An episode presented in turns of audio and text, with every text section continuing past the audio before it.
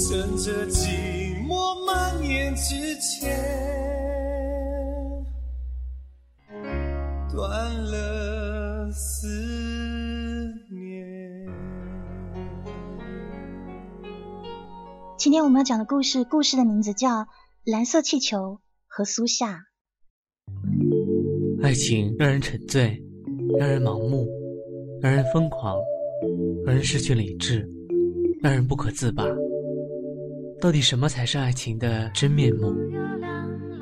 黑羽的音乐爱情故事，带你聆听恋人的呢喃私语，一起探寻爱情的真实模样。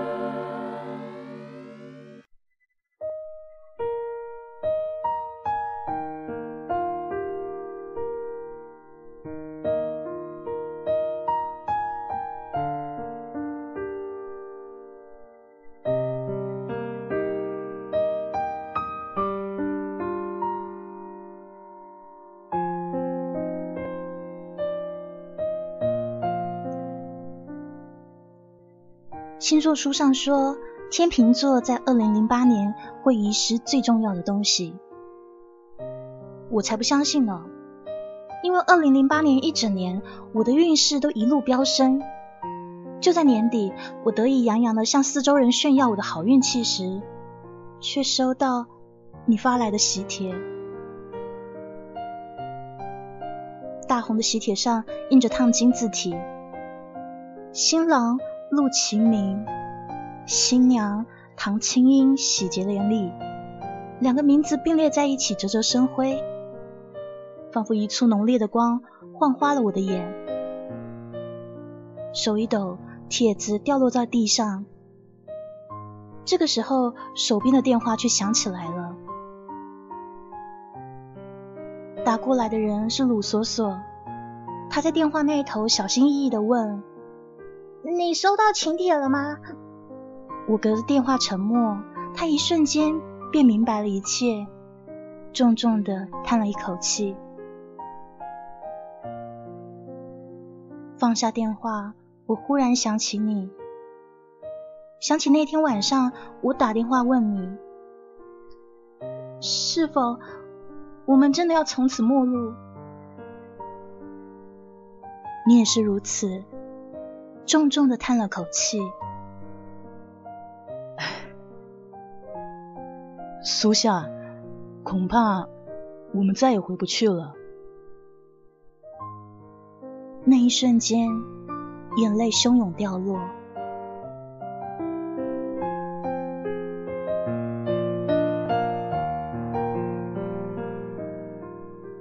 齐明，你知道吗？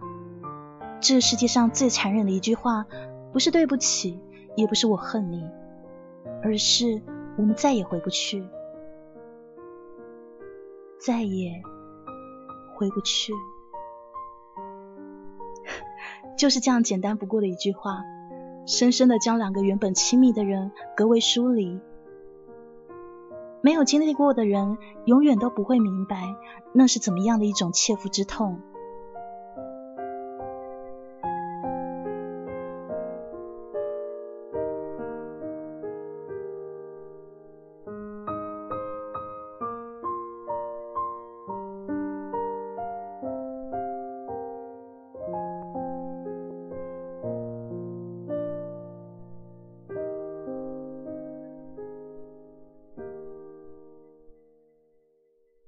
那个圣诞节的晚上非常冷，我就像乌龟一样缩在寝室里。在鲁索索以一分钟一条短信的速度轰炸我之后，我终于不得不从温暖的被窝里爬出来。冬天的校园里有些寂寞，但是教学楼却灯火通明，有些窗口还不断闪着七彩的灯。我不喜欢过圣诞节这样子热闹的节日，所以就不想参加班里的晚会。早早就躲在寝室睡觉，但是鲁索索不放过我。他说：“哎，苏夏，我们班长好牛掰啊，把 disco 天籁设备啊全部搞进了班里，我们班整个都疯了，现在热闹的不行啊！还有你，快来，快来感受一下嘛！”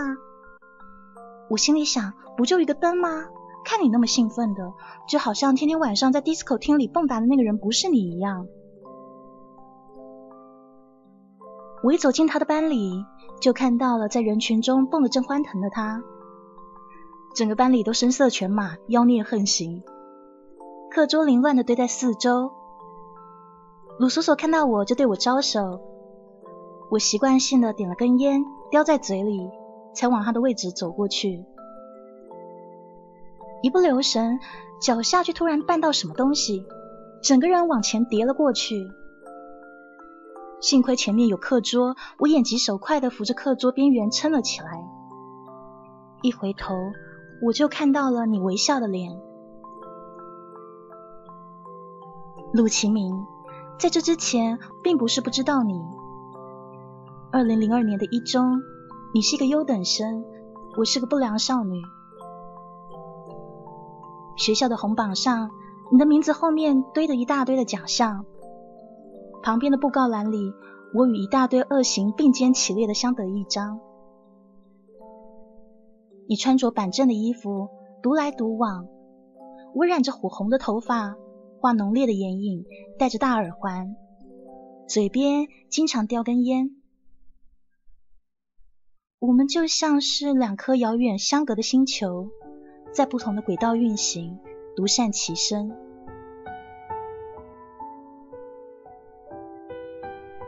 看着你云淡风轻的微笑，我就有些尴尬的愤怒，所以我丢掉了手里的烟，正准备对你发脾气，你却伸手递给了我一根线，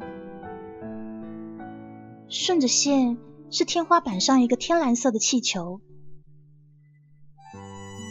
你示意我要我接下，我微微的请了身，然后你伏在我的耳边喊：“呃，美女。”送给你啊，陆启明。那一刻，你说话喷出的温热气息拂过我的耳朵，我的心像草原的荒草一样，突然蒙了绿，欢声雷动的鼓舞起来。你就像一簇猛烈的光，瞬间侵占了我所有的视线。我从来没有想过，乖乖牌的你会轻佻的叫我美女，眉目明朗的对我微笑。虽然事后我才知道，那天晚上不过是你跟朋友打输了牌，而输的惩罚就是你必须要把那颗蓝色气球送给班上里面任何一个女生。你说，身为牌神的你居然意外落马了，幸亏看到了我，不然还真不知道该把那气球送给哪个女孩才好，因为你很担心送给他们会让他们胡思乱想。我鄙视的看着你，陆启明，你得了吧？暗恋我就直说呀，用不着用那么老套的方式认识我吧。可是你却一把拉过我的手，说：“哎，定情物都接了，你还有拒绝的理由吗？”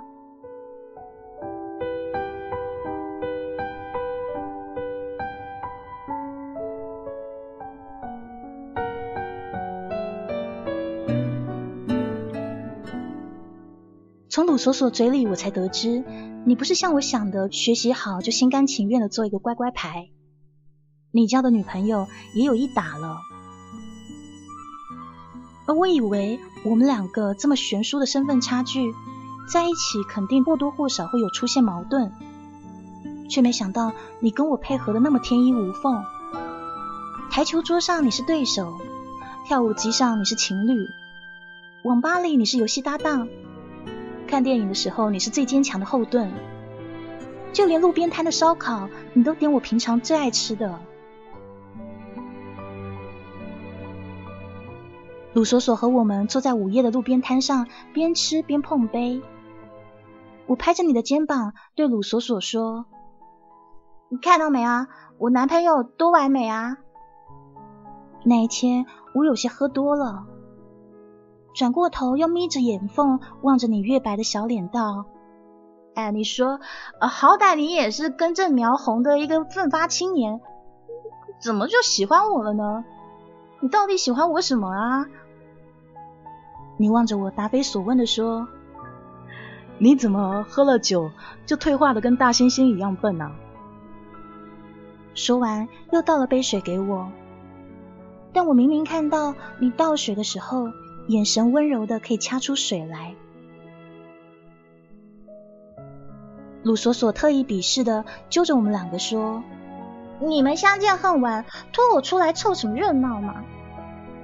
我回头对他翻个白眼：“哎，你说这个话的时候，你都不觉得无耻吗？不觉得会遭雷劈吗？”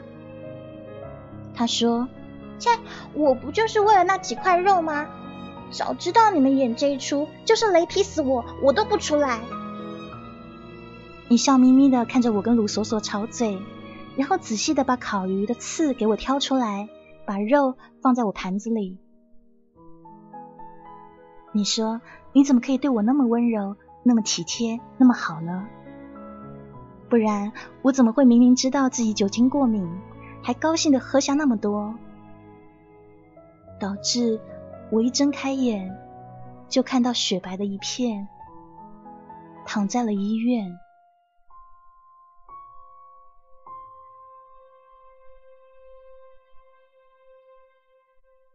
小说里，只要出现女主角住医院，就会有痴情的男主角守在一旁倒水、削苹果。所以我睁开眼那一刻，就没停的坐起身找你，却只看到鲁索索那凶巴巴的嘴脸。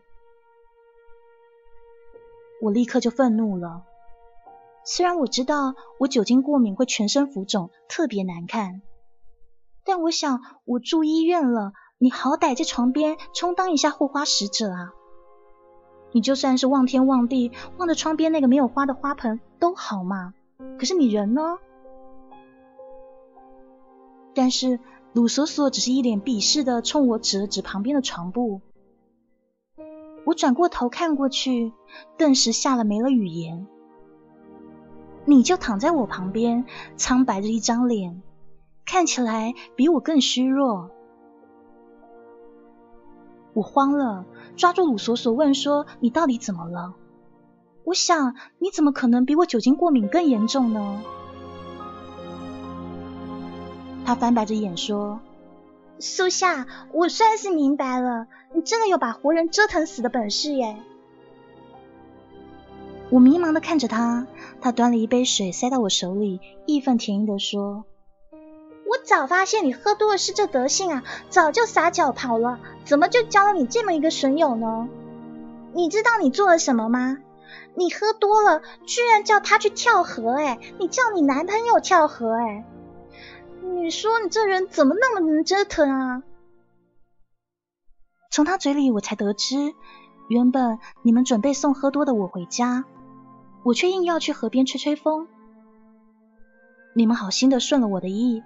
但是到了河边，我却指着河对你说：“爱我，跳下去。”鲁叔叔说，他当时恨不得一掌往我脑袋上拍下去，让我清醒一下。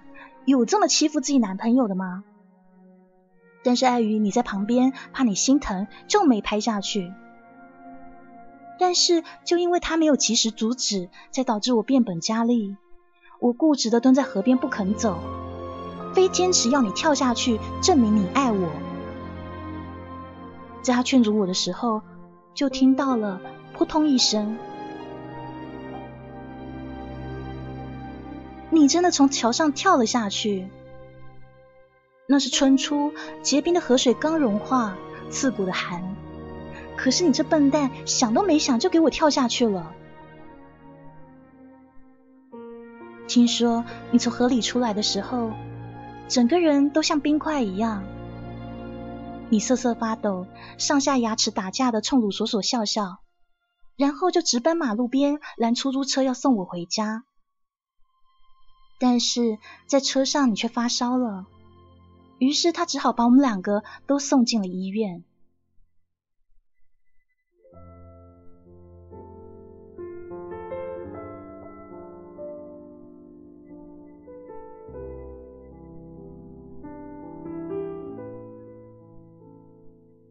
我睡了一整夜，你发烧了一整夜，我还以为醒过来的你会骂我呢，可是你却呲着小白牙对我笑。你说以后真不敢让你喝酒了，哎呦，不然下次跳的就是黄河了。然后我就莫名其妙的哭了。你怎么那么傻？我醉话你可以当真吗？你一边替我擦眼泪，一边笑。但是喝醉的那个人会当真啊？如果说当初我还有怀疑过我们的感情，那么跳河这件事情以后，我是彻底安稳了。我的一句醉话，你都拿来当圣旨，那么即使你不夸赞我，不说甜言蜜语又何妨？在餐厅吃饭时，鲁索索说：“苏夏，说实话，我真没看到陆启明对谁这么上心过。哎，你哦，要是像以前一样不珍惜这感情啊，就该千刀万剐。你怎么说的？好像他是你家一样啊？”他瞪大眼睛回：“哎，我们班唯一一个美少年都被你染指了耶，我就不能多讲几句吗？”那个时候的你在旁边听得发笑。却不插嘴。可是这个时候，却有一个动听的声音插进来：“齐明，好巧啊！”我转过头，看到一个女孩穿白色衣裙，笑得一脸恬静。你看到她的时候，眼睛突然闪烁了一下。你问她怎么会在这儿？那女孩说。刚转学过来，那是我第一次见到唐青英，白净的脸，一双眼眸潭水般澄澈，漂亮高雅。而那时的我，顶着一头火红色的头发，就像只火鸡，脸上还像调色盘一样化的妆，真的是俗艳至极。不知道为什么，看他的第一眼，我就莫名其妙的拿他跟自己做了比较。这是我从来都不会做的事。后来我才明白，女生的第六感从来都是很准的。原来唐青英是你以前的女朋友，还是青梅竹马？不得不说，确认这个信息时，我心情是有些低落的。我从来都不知道你有过怎么样的情史。而那些发自心底的比较，也让我突然自惭形秽。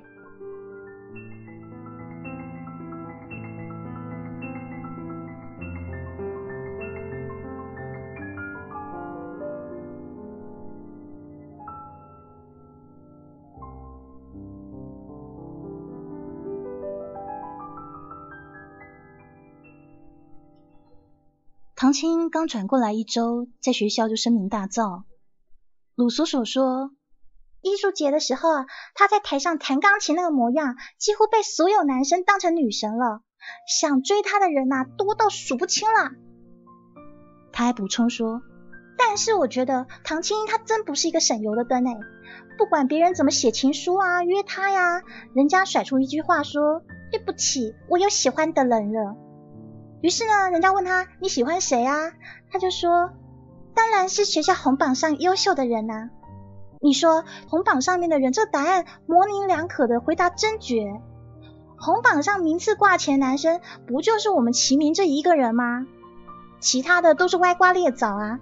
你说他不就是冲齐明来的吗？听这话的时候，我一直盯着我被烟熏黄的手指看。突然间，我觉得很难过。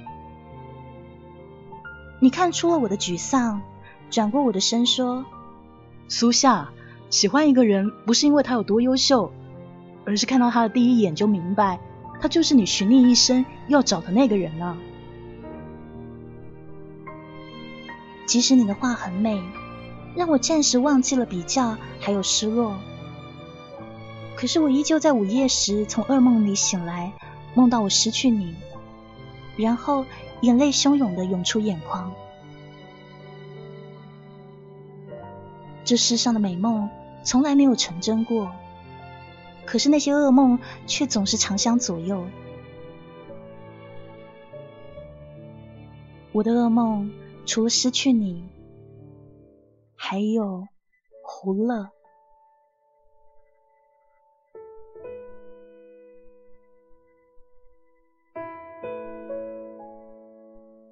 胡乐是我的前男友，他是一个小痞子。他妈妈好赌，生他的时候还在打麻将，一心想胡，就把他取名叫胡乐。我不知道消失很久的他为什么突然又出现在我面前。他在我放学的路上拦住我，嬉皮笑脸的说：“哎，苏夏，听说你换了个新男友啊，还是全校第一呢。”我冷冷的看着他，他走上来扯我的胳膊说：“我知道你忘不了我的。”我愤怒的甩开他的手：“胡乐，你滚远点，我不想再看到你。”他被我甩开，不怒反笑说：“哟，这么久没见，本事见长啊！”我不再理会他，转身走了。他在后头得意的喊：“苏夏，你可别后悔啊！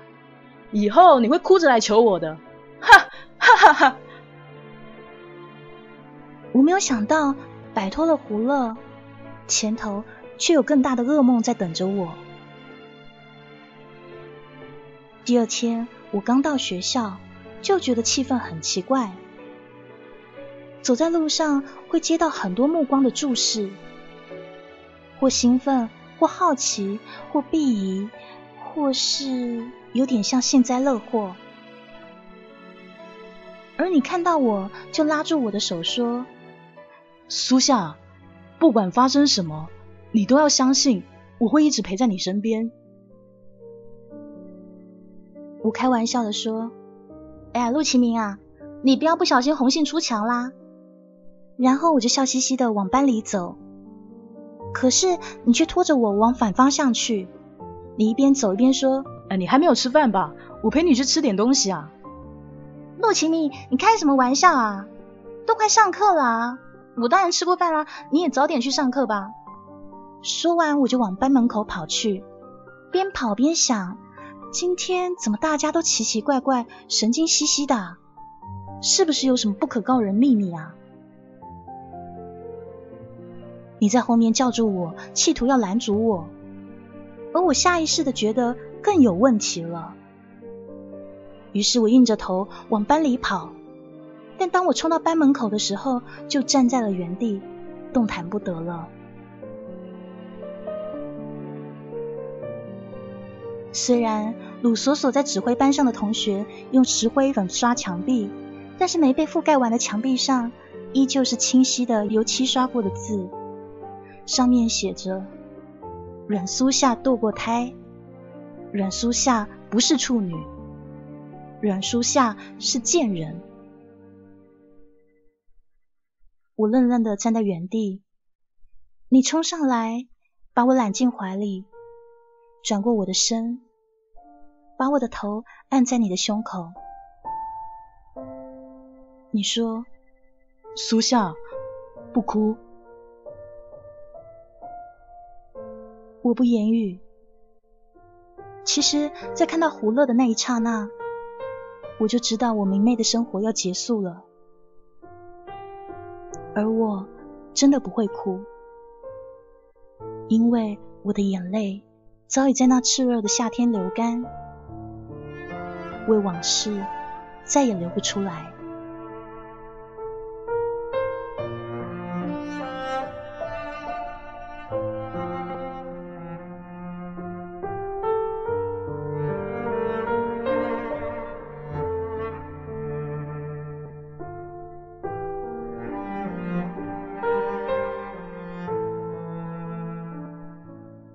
前，我也是像唐青英那样的女孩，穿着白白的裙子，扎着马尾，笑得一脸纯净。胡乐那个时候天天放学在校门口对我吹口哨，他追求我的方式很轰轰烈烈，所以那时候我真以为他喜欢我，就跟他开始交往。他这个人每天泡在游戏厅，抽烟打架。很少去学校，我一放学就去游戏厅找他，他带我去见他的朋友，吃饭喝酒。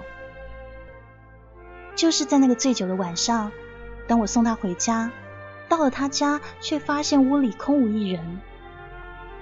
他说他父亲早就去世了，母亲出去打麻将了，一时间不会回来。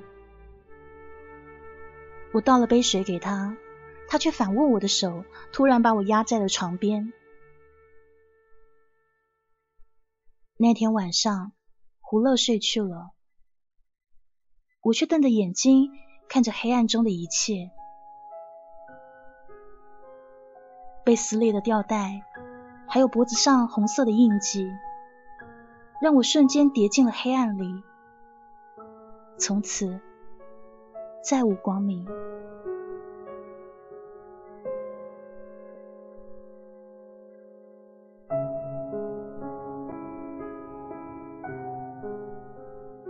一个多月后，我在游戏厅找到了胡乐，他正叼着烟，专注的打游戏。我扯了一下他的衣服，他却一把挥开我说：“别烦老子啊！”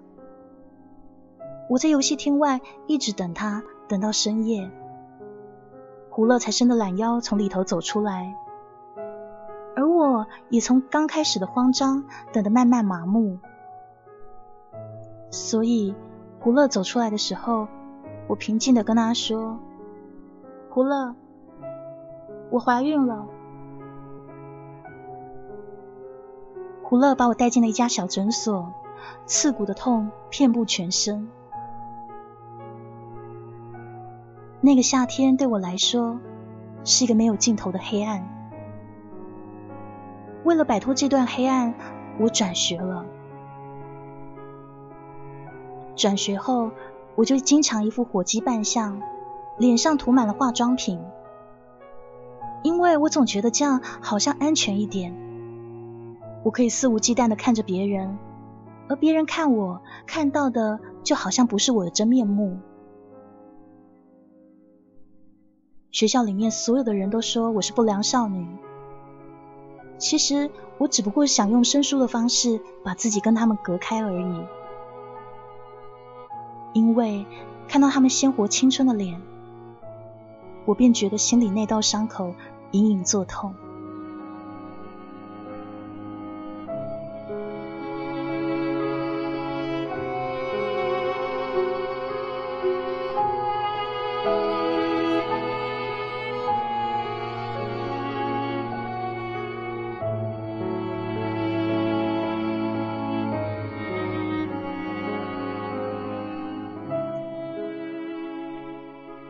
大病了一场，胡乐真的是我的噩梦。他一出现，以前那些阴暗的往事也像铺天盖地的，像潮水一样将我覆盖了。血腥和潮湿的阴暗让我整个人窒息。我不停的发高烧，说胡话，醒来就看到你一脸憔悴的守在我床边。我扯着干裂的嘴唇对你笑。你立刻把我扶起来，给我喂水。我喝了水，才觉得好过一些了。你拿了个枕头垫在我背后，拉着我的手。你的眼睛有红红的血丝。你一定一整夜都没有睡，但是却是那么坚定的看着我，认真的说：“苏夏，不管你以前发生过什么，你的以后。”我来承担，陆启明，我看过、听过的所有情话，都没有这句美丽。即使处在很久很久以后，那些冰冷难挨的深夜，我每每想到这句话的时候，便会觉得光源重现，周身温暖。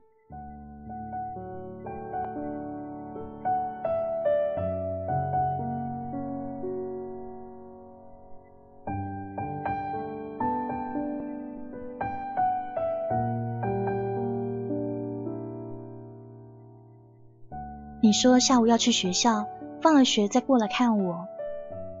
我点了点头。临走前，你在我额头亲吻了一下。我望着你微笑的出门，突然觉得好像很久很久以前就跟你认识了。而你就像是上帝特地派来出现在我生命里的天使，在整个世界离我而去的时候，只有你静静的走了过来。下午因为发烧的缘故，我又断断续续的陷入昏睡中。见到手机猛然响起时，看到钟表的时间指向四，你已经快回来了。我打开手机，收件箱里静静的躺着一张照片。那照片上是你和唐青英亲吻拥抱的画面。穿着粉色裙衫的女孩，白衬衫的男孩，美好的就像一段广告片一样。胡乐出现，我没哭；墙壁上涂满辱骂我的字，我也没有哭。所有人鄙夷的看着我，我还是没哭。但是这张美丽的照片却让我的眼泪狠狠的砸落下来。那一天，我等了你好久，你到晚上才来。来的时候，你鼻青脸肿。衬衫上脏了一大块，但是你什么都没有说，我也没有问，因为那张照片的事让我的心绞痛的缩成一团。那一天，我们各怀鬼胎，并不说话的盯着桌上的闹钟。后来你说很晚了，你照顾好自己，我明天再来看你。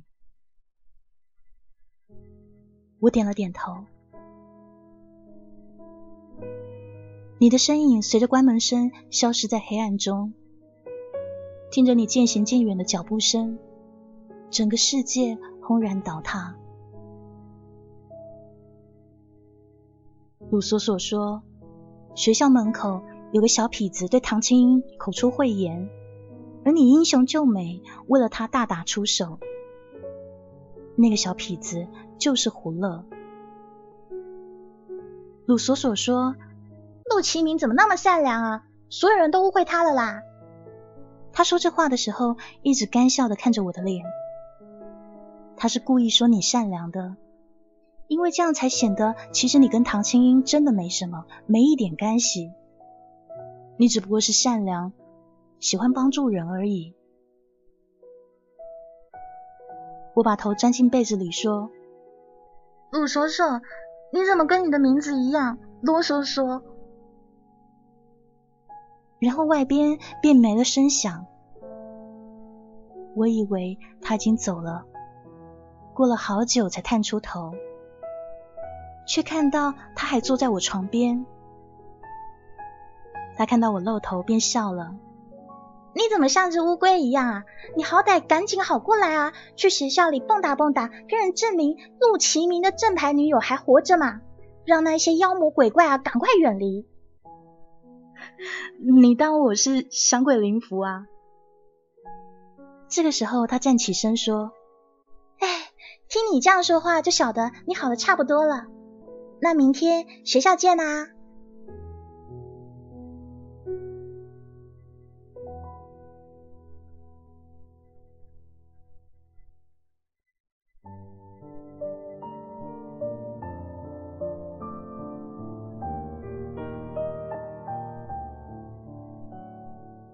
到了学校，并没有我想象中的流言蜚语，除了偶尔看到有人对我交头接耳外，倒也没有什么奇怪的改变。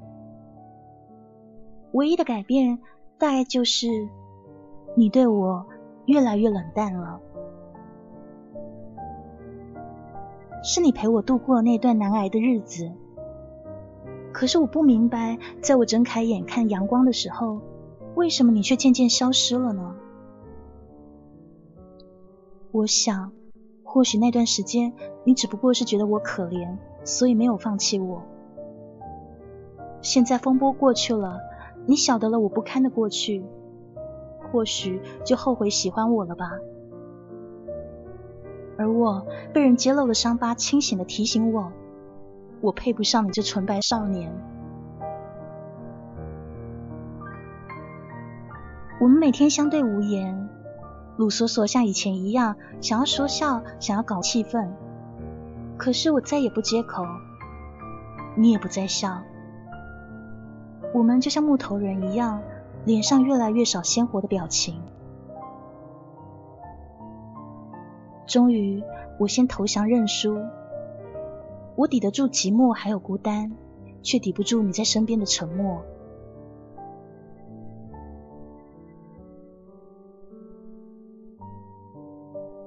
高三下半学期来临的时候，我就辍学了。本来我就一直不太开心，所以父母买通了一个大专名额，让我提前进去读。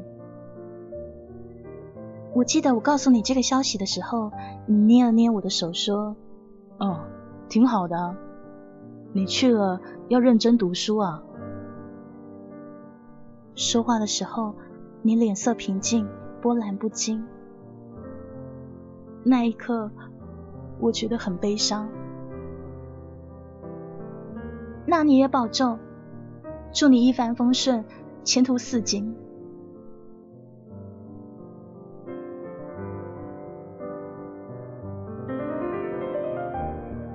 那个寒假，我便走了，没有跟你做任何的告别，也没有告诉任何人。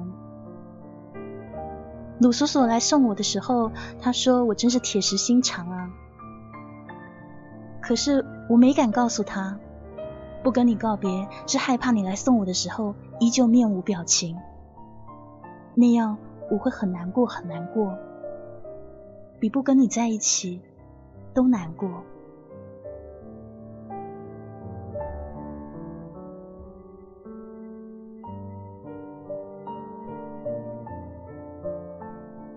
鲁索索说：“你开始很奋发，每天见你都是去图书馆的路上，穿着白衬衣，像一棵干净挺拔的树。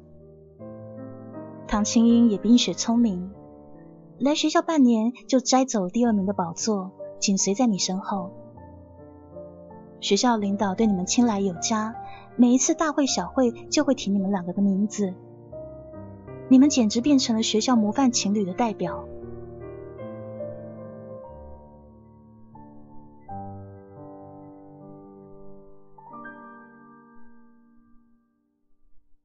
我在新的城市、新的学校开始安静的生活。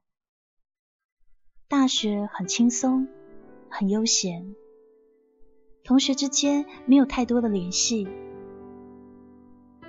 我每天独来独往，阳光好的时候就在草坪上看书，阴天的时候就躲在寝室里看碟片，倒也自在。之后你便高考了。听说你考到了北京，而唐青英坚定不移的尾随你。之后，我的手机上偶尔会出现一些莫名其妙的短信，莫名其妙的说：“天冷多穿衣。”莫名其妙的说：“要好好照顾自己。”我不敢拨电话过去问是谁，因为鲁索索告诉过我，你跟他要了我的号码。我不知道打电话给你该说什么，是要问你在北京过得好不好，还是问你跟唐青英在一起了吗？想起曾经看到过的你和他的照片，听说到的你为他打过的架，我就会难过。不是都说伤痛不过百日长吗？可是为什么即便过了百日，我想起来依旧会疼痛难忍？鲁索索也跟你们考到了同一个学校。他说：“苏夏，我就是你最坚挺的间谍。”他总能隔一段时间就讲一些你生活的零碎片段给我听。就这样断断续续间隔了三年，我的头发长了又短了，桌上的茶热了又凉了，看过的书摆放了一整个书架，看过的碟子也堆满了整个抽屉，直到看到你的这张请帖，所有的一切都戛然而止。鲁索索说：“属下，我真的不明白为什么会这样。这三年，我一直跟陆启明挺近的啊，但是我觉得他对唐青英的态度一直不冷不热的，真不知道为什么会这样啊。”我微笑看着窗外的阳光，握住他的手说：“妹妹，不要有任何的愧疚，我真的感谢你。这几年如果不是你一直在维护我，我不会成长的这么好。”是的，鲁索索其实是我表妹，所以她才一直这么忠心耿耿的支持我、维护我。哎呦！塞翁失马焉知非福呢？要不是为了想帮你看住陆其明，我怎么会高考的时候人品爆发，考了有史以来最高分呢？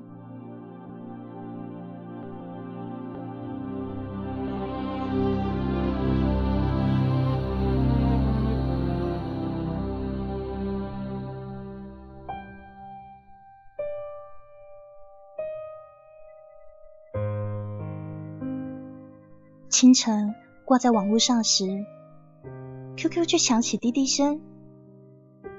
陌生栏里有个奔跑企鹅的头像。那个人说：“难得看到你彻夜不眠啊，该不会又在想那小子了吧？”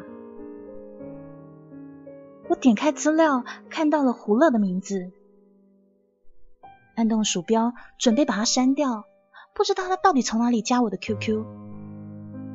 但是那边又说话了，他说：“唐青英那女孩可真不简单呐，当初跟我说她可以搞定陆启明，现在还真被她抢占了。前两天遇到她，她都说要结婚了。”看到这里，我的心突然跳得很快，我颤抖的在键盘上打：“你怎么认识唐青英？”哈哈。那边的胡乐显得非常得意。他说：“当初啊，是他先找到我的。我打牌正输钱呢，他就说他会给我一笔钱，让我替他演出戏，所以我才会出现在你的生活里啊。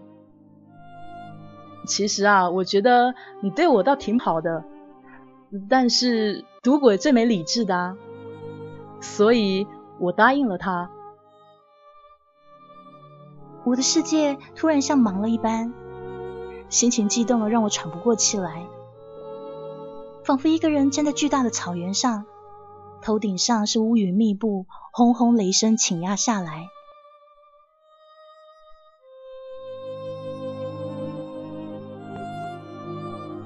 是 QQ 的滴滴声把我拉回了现实，胡乐的话语铺满了整个聊天框。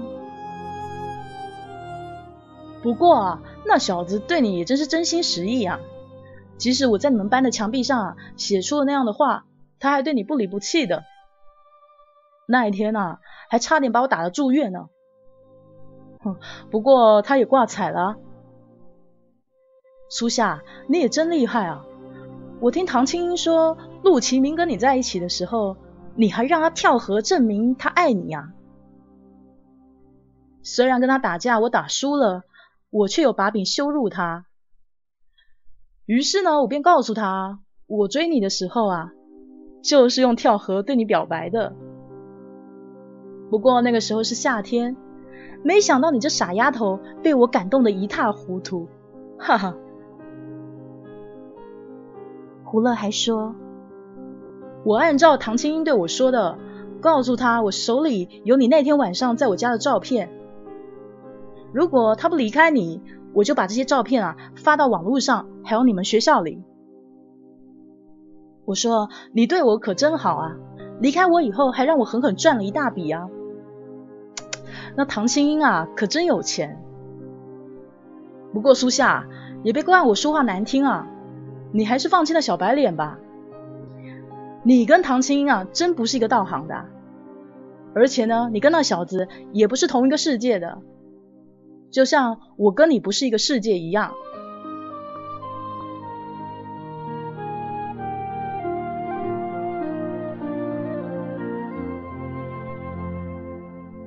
我的心底仿佛被人狠狠的挖了一刀，疼痛蔓延。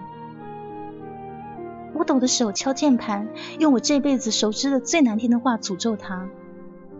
我说：“胡乐，你是一个衣冠禽兽，你这辈子都不得好死。”打完这些字，我就把他的头像拖进了黑名单。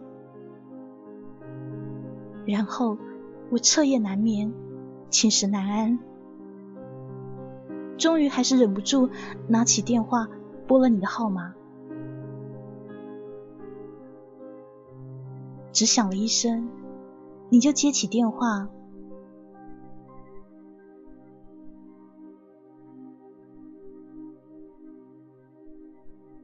所有堵在口边的话，突然间我就说不出了。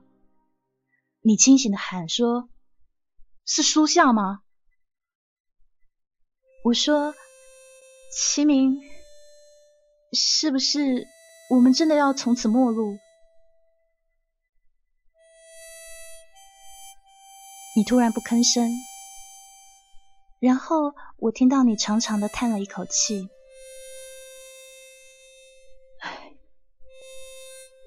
苏夏，恐怕我们再也回不去。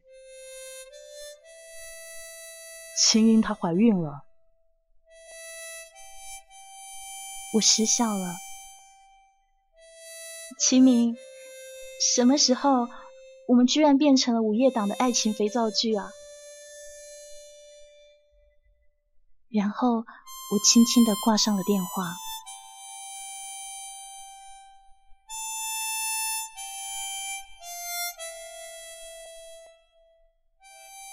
鲁索索说，骆其明和唐青英本来就是青梅竹马。他们两家有生意往来，所以父母刚好都很开通。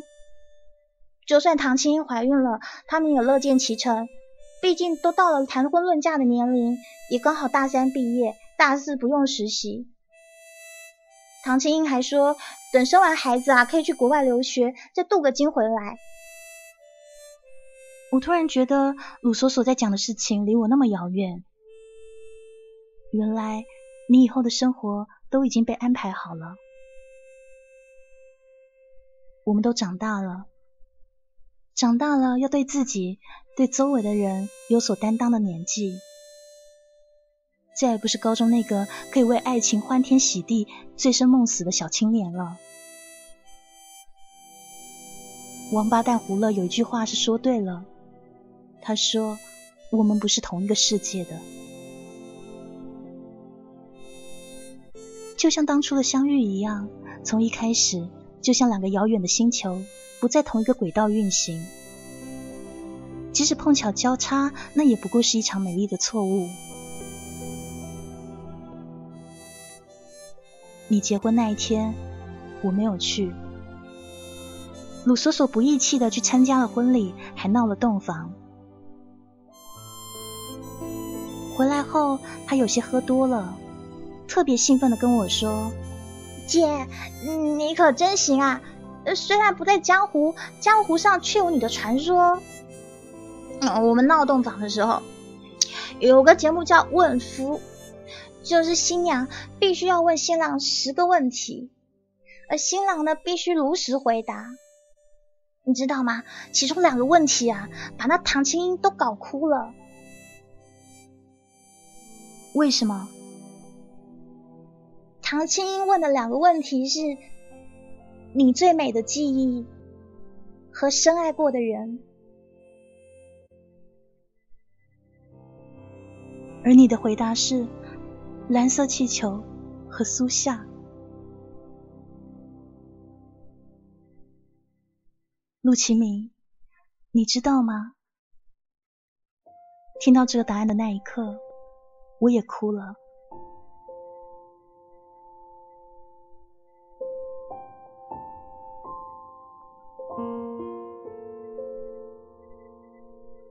然后鲁索索好像想起了什么，笑了一会儿，就也哭了。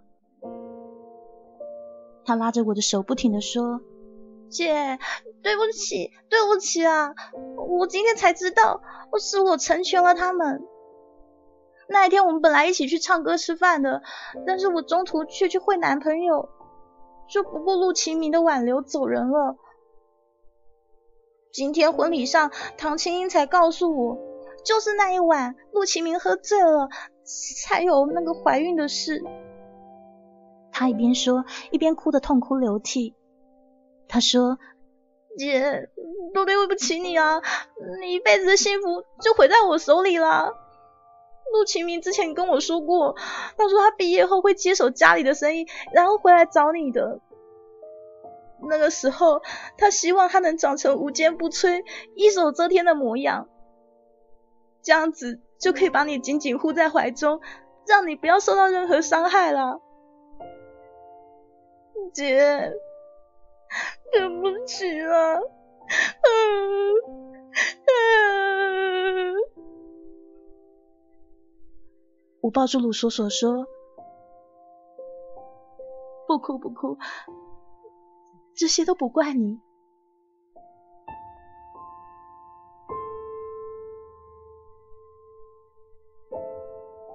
齐明。我多想告诉你，那个阴暗的夏天，做了手术后，胡乐就对我不理不睬，而我却唯独记得了他跳河对我表白的事情。因为极大的恐惧和压力，我患了轻度的忧郁症。看到河，就会不断的重复一句话，重复着“你爱我就跳下去”。我接受了半年的心理治疗，才慢慢复原。但是喝醉酒的那天晚上，神经纤弱、曾经经历的阴霾，再次在晕眩中回到我面前。所以我才会那么的固执，一遍一遍的对你说你爱我就跳下去。但是不是因为我忘不了他，齐明，就算你不跳下去，我也会深爱你，因为你曾经给我过一个蓝色气球，送了我一个华美的梦，使我的青春都变成了粉红色，使我在以后。所有做噩梦醒来的深夜里都不会周身寒冷。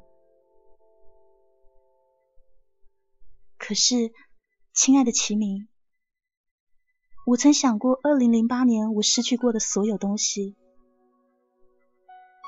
却从未想过会失去你。那个我曾经想要爱一辈子、愿意用全世界交换的你。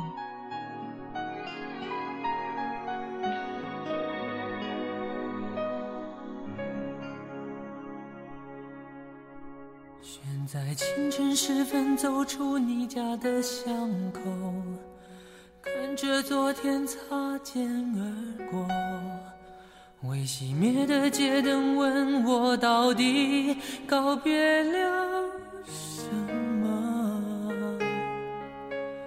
当我失去你那眼中美丽的温柔，当你决定就此放手。我的生命之中再也没有剩下些什么，